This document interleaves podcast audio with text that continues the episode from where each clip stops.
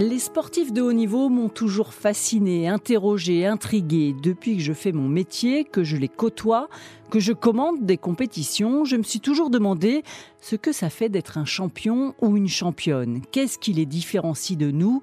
Quel est le secret de leur réussite? Bonjour, je suis Isabelle Langer, grand reporter au service des sports de RTL, et vous écoutez Une médaille, une histoire, un podcast où des champions racontent ce jour qui a fait basculer leur carrière, où ils ont tutoyé l'excellence, qui a changé leur vie. Aujourd'hui, nous avons rendez-vous avec Marie-Josée Pérec, la gazelle, la seule athlète française triple championne olympique. C'est d'ailleurs sur sa première médaille d'or sur 400 mètres au JO de Barcelone le 5 août 1992 que nous allons tout d'abord revenir.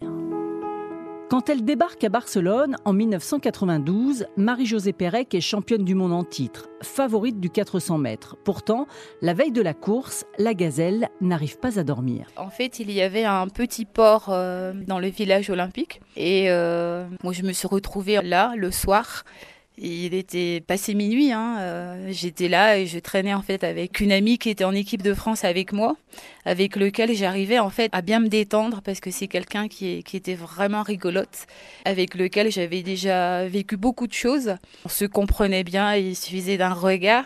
Et donc j'aimais passer en fait ce temps avec elle et on s'est retrouvés sur ce petit port. Ce soir-là, en fait, j'avais mangé un bout de pizza et bu du coca c'est fort parce que si je dois donner un conseil à un jeune, c'est pas vraiment ce que je vais lui dire de faire, c'est tout le contraire.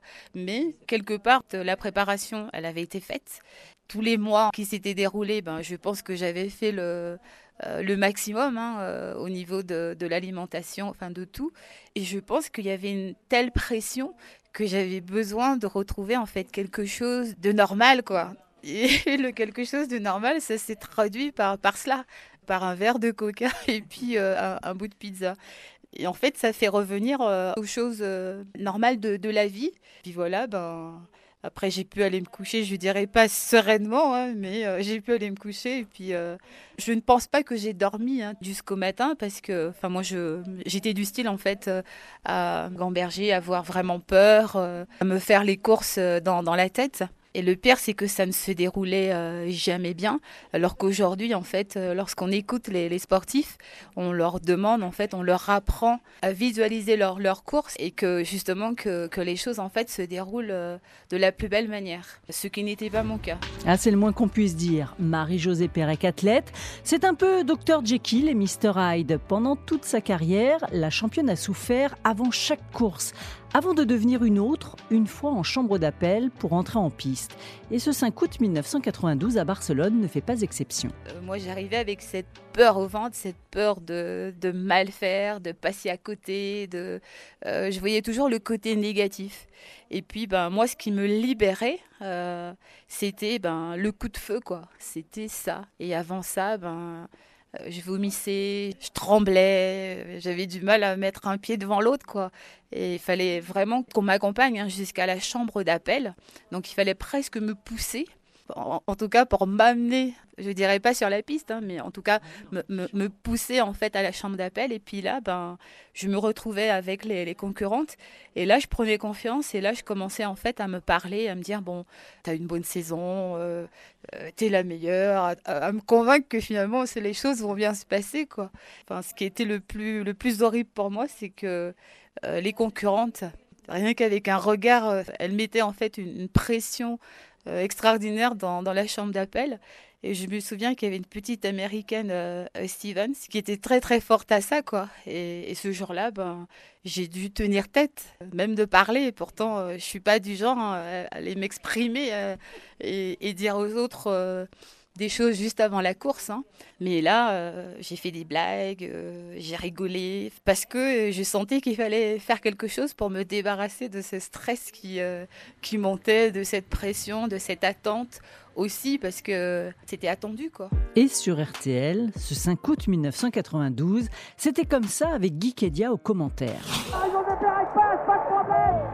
je sais pas ce qui m'arrive, mais c'est un sentiment, c'est quelque chose que j'avais jamais ressenti. 30 ans après, Marie-Josée Pérec se souvient encore avec émotion de ce moment qui a changé sa vie. Pour moi, quand j'ai passé la ligne d'arrivée, d'ailleurs, en fait, on voit sur les photos, hein, Euh, moi, j'ouvre grande la bouche et je souffle. Et, et pour moi, c'est c'est pas youpi, j'ai gagné. Enfin, je crois qu'on m'a jamais vu comme ça. C'est euh, c'est bon, oh, je l'ai fait. C'est ah, c'est fini tout ça. Qu'est-ce que je suis contente de. Ah, c'est fait, c'est bon. Oh, je souffle. En fait, c'était ça. Une délivrance, quoi. Voilà, c'est. Il n'y avait pas du tout de plaisir c'était peut-être ça mon plaisir, mais c'était peut-être ça mon plaisir, mais, mais vraiment, hein, c'était euh, pour moi, lorsque c'était terminé, eh ben, j'étais, j'étais délivrée de, de, tout ce poids, de ce stress, de cette horreur finalement, euh, jusqu'à la prochaine fois, quoi, parce que Le retour de Barcelone est un tsunami de sollicitations pour Marie-Josée Pérec. Pour autant, la championne nous l'explique, elle n'a finalement pas eu beaucoup de mal à se motiver et pour cause. En fait, c'est une telle drogue, c'est tellement fort. Il y a des gens qui me disent ouais mais comment comment on peut repartir en fait quand on a gagné les Jeux, on a gagné les championnats du monde, comment en fait on peut repartir en se disant ouais ben je vais encore faire 4 ans? Mais il faut se rendre compte que c'est d'une telle intensité qu'on a envie de revivre ça. C'est quelque chose de très à part, de, très spécial, enfin, de se retrouver euh, dans un stade et puis euh, un stade plein, de vivre ces moments-là. Donc en fait, on a envie que ça recommence.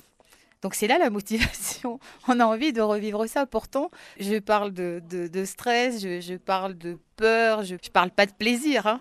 Et pourtant, j'ai envie que ça recommence. Donc euh, c'est que finalement, euh, ce qu'on ressent, euh, on sait très bien qu'ailleurs, en fait, on va pas, va pas pouvoir vivre ça. Après Barcelone, pour que son athlète ne tombe pas dans une certaine routine, Jacques Piacentas, son entraîneur, décide que Pérec se consacrera uniquement aux 200 mètres la saison suivante. Mais très vite, les relations entre les deux s'enveniment. Le divorce sera consommé en 1994. Perec s'exile alors aux États-Unis, en Californie, rejoindre le groupe de John Smith, où évoluent les plus grands sprinteurs mondiaux de l'époque, dont Maurice Green et Atto Boldon.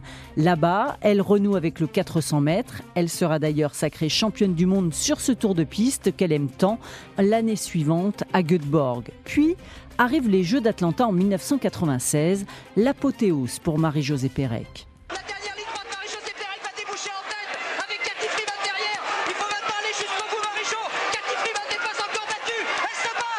Marie-Josée Pérec se détache. Marie-Josée Pérec rentre dans la légende. Championne olympique. 48-26. Et Marie-Josée maintenant qui démarre, qui revient sur Merlène Hôtel. Si elle va passer, oui, elle va passer. Fantastique doublé. Extraordinaire, Marie-Josée Pérec. C'est la folie. C'est incroyable. C'est super. Marie-Josée Pérec, c'est trois titres olympiques, deux mondiaux, trois continentaux dans sa carrière. Si la Guadeloupéenne n'est pas du genre à se retourner sur son passé, pourtant quand elle revoit certaines courses, notamment celle de ses titres olympiques, elle avoue. En fait, aujourd'hui, lorsque j'ai l'occasion de revoir mes courses, j'ai le sentiment, enfin, pour moi c'est une autre personne parce que je trouve ça tellement extraordinaire. Et puis je suis, enfin, je suis vraiment détachée de tout ça je me dis mais c'est pas possible quoi t'as pas pu faire ça. C'est pas toi. Parce que la difficulté et puis surtout en fait la personne que je suis vraiment je me dis mais comment t'as fait? Elle vous est pote justement celle que vous voyez sur l'écran? Pas mal oui non mais c'est vrai hein. en fait les gens ne se rendent pas compte mais mais pour moi c'était c'était d'une telle violence bah, d'arriver à faire tout ça. Quoi. C'est... Pourtant, on sait très bien hein, que le sport de haut niveau, c'est, dur et tout, mais moi, je le vivais vraiment comme quelque chose de, de très violent. Et puis, il fallait absolument à tout prix que je gagne. Pour moi, il était inconcevable que je passe à côté. quoi. Donc, je me mettais en fait euh, une, une telle pression que c'était horrible à vivre.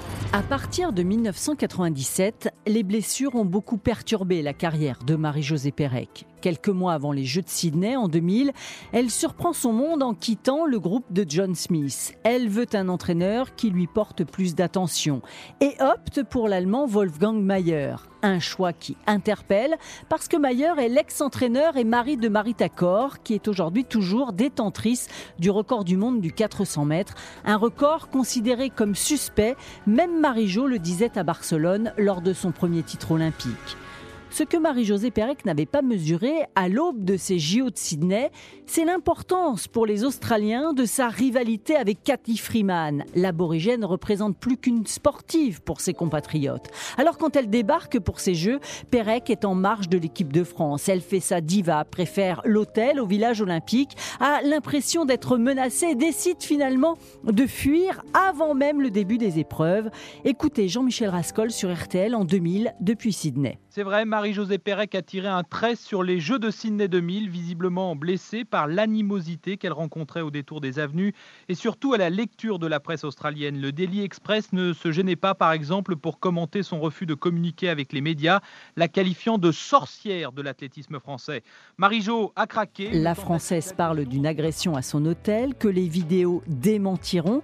Elle sera ensuite arrêtée par la police des frontières suite à une bagarre à l'aéroport de Singapour où elle était en transit avec son compagnon. Une chose est sûre, cette fuite rocambolesque a précipité la fin de sa carrière. Marie-Josée Pérec mettra cependant du temps à l'annoncer officiellement en juin 2004. Pour moi, d'arriver euh, rien qu'à dire la phrase j'arrête ma carrière et je suis plus une athlète, moi j'ai mis un an. hein. J'ai mis un an en fait euh, à aller le dire à la télé et de dire bon c'est bon je m'arrête. En tout cas de conceptualiser cette phrase, de pouvoir la, la sortir, c'est- quelque chose de très très dur. On parle souvent de la petite mort du sportif. Vous, vous dites que vous l'avez vraiment vécue, cette petite mort? Oui, oui, et pourtant, ce qui est étrange, hein, moi je regarde en fait autour de moi et je vois que en fait tous les retraités, ils sont à fond, ils font des triathlons, ils font du vélo, ils font des marathons. Et moi j'avoue franchement, ça me manque pas. hein. non mais ça me ça me manque pas. Pourquoi? Parce que la décision, elle n'était pas facile à prendre, mais une fois qu'elle a été prise, c'était assumé? Oui, c'est ça. En fait, moi, j'ai mis un an à, à- à me dire, voilà, euh, je ne suis plus une athlète, euh, j'arrête ma carrière. Mais derrière, en fait, ça ne m'a pas manqué de faire du sport, de d'avoir envie de me dépenser, quoi. J'avais envie justement de d'aller découvrir autour de moi, euh, enfin tout ce que j'avais pas vu parce que je, regardais droit devant moi et j'avais qu'un truc en tête. J'étais omnibulée que par une seule chose. Et, et d'un seul coup, en fait, j'ai voulu en fait enlever cette, je sais pas moi, cette, cette, cette- cette visière, quoi, euh, et de me dire, allez, euh, c'est bon. Euh, maintenant, je veux savoir ce qui se passe autour de moi parce que j'ai l'impression que j'ai vécu quelque chose. En tout cas, mon ressenti, c'est que pendant toutes ces années, j'ai vécu en fait quelque chose de très accéléré, quelque chose que je ne maîtrisais pas du tout, qui m'a presque complètement échappé, et puis surtout que j'étais dans un tourbillon. Je sais pas comment euh, le, le- le dire aux gens, mais euh, et puis d'un seul coup, euh, ben, je suis sortie de la machine à laver. C'est vraiment la, la- la sensation. Et je me suis mise debout. Je dis bon, alors il y a quoi en dehors de cette machine, quoi? Euh, je, euh, je veux voir, quoi. Vous avez l'impression d'être plus Marie-Josée Pérec aujourd'hui qu'avant, finalement, de plus vous appartenir? Bah, je suis moi. Et, certainement, je pense que je suis la personne que les gens ne connaissent pas du tout. Une fois qu'elle a raccroché ses pointes, Marie-Josée Pérec a finalement très vite tourné la page. Dans la vie quotidienne, enfin moi je vis pas avec mon passé, quoi. Je suis vraiment, enfin je, suis- je suis très détachée de ça. Je suis passée à autre chose, quoi. Les gens dans la rue, ils vous reconnaissent toujours? presque tous les jours. hein. Euh, bah, c'est vrai que ça me rappelle. Les gens me disent Ah, vous nous avez fait rêver. Ah, euh, qu'est-ce que c'était bien. Ah, bravo. Mais ça me fait plaisir. Mais, je me dis Mais c'est pas possible. En fait, euh, ce truc-là, ça date d'il y a 20 ans. Et ils me parlent de ça. Non, mais c'est vrai. Ils, me- parlent d'un truc. Et il y en a même qui me disent Mais, euh, mais vous courez plus Je dis Ben non, ça fait déjà un moment. Et il y en a qui me disent Mais c'était avant hier. Je dis Ah, je crois que ça fait. C'était bien plus plus loin qu'avant hier. Ouais, c'est- bizarre. S'il y avait des choses à refaire, qu'est-ce que vous auriez refait dans votre carrière? Ah, ça j'ai. Ah, il y a quelques petites choses que j'aurais changées. mais Pendant ma carrière, je voulais faire qu'une chose, me préparer. C'est c'est d'ailleurs ce que j'ai fait. hein. Je me préparais, je faisais les compètes, et ensuite je, je rentrais chez moi. C'était ça ma vision de faire du sport. Même si on me l'a expliqué 50 fois, et qu'on m'a dit, mais tu sais, il faut communiquer, il faut, il faut faire un effort. Euh, c'était pas dans ma personnalité. Et donc, euh, comme je n'étais pas à l'aise avec cela, j'ai fait euh, comme je ressentais. Et s'il y a quelque chose euh, que j'aurais dû changer, c'était peut-être ça, parce que je pense que je suis passée en fait à côté de quelque chose. Ouais, Façon de communiquer avec les gens, avec le grand public. ouais, ouais je pense, je pense. Ouais, c'est un petit regret quand même. Aujourd'hui, le quotidien de Marie-Josée Pérec ne tourne qu'autour d'un petit garçon, Nolan, 12 ans. Je, suis- je suis maman à plein temps. et, et franchement, je crois que c'est, pour moi, c'est le plus beau métier du monde. Hein Vous vous épanouissez dans ce rôle. ah, mais je suis, je suis à fond. Je suis- Comme dirait mon fils, euh, je suis, je suis à donf. Avant de nous quitter, j'ai posé la traditionnelle dernière question d'une médaille, une histoire à Marie-Josée Pérec. Toutes ces médailles, notamment ces trois ors olympiques, où sont-elles? Jusqu'en 2010, euh, parce que moi je vis pas, hein, comme je l'ai dit, en fait, avec, euh, avec mon passé. Donc lorsqu'on vient chez moi, enfin, mon appartement, c'est un appartement normal. Il n'y a pas de photos de sport, de moi en train de courir. Il n'y a pas de trophée. Il n'y a pas de médaille accrochée au, au mur. Il y a de la déco normale de, de chez Monsieur Tout le Monde, quoi. Et donc mes médailles, en fait, elles étaient à ma cave. Mais Même les médailles d'or olympiques? Oui, mais je je suis pas attachée à ça, moi. Non, mais ce qui me plaît, en fait, c'est, enfin, c'est l'aventure, quoi. C'est ce que j'ai vécu. C'est, euh, je sais pas, moi, c'est le chemin parcouru parce que c'est, c'est, très, très riche. Et en fait, moi, j'ai pas besoin de voir la médaille pour me rappeler euh, quoi que ce soit. Enfin, c'est fait, c'est fait, quoi.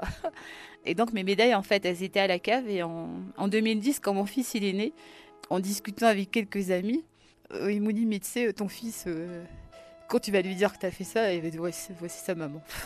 Euh, ça arrête quoi. Et donc euh, après cette discussion, je me suis dit bon, je vais quand même aller les chercher euh, mes médailles à la cave. Et puis euh, il y a à peu près 3, trois ans, on m'a visité ma cave. Donc j'avais j'avais du vin, j'avais des choses qui sont parties. Et là je me suis dit oh j'ai bien fait de la ramener chez moi parce que on me les aurait peut-être prises. Donc en fait voilà elles sont chez moi. Mais dans un tiroir. J'espère que vous avez pris autant de plaisir à écouter ce podcast que j'ai eu à le préparer. Si ce podcast vous a plu, n'hésitez pas à en parler autour de vous, à partager, à liker, à laisser vos commentaires.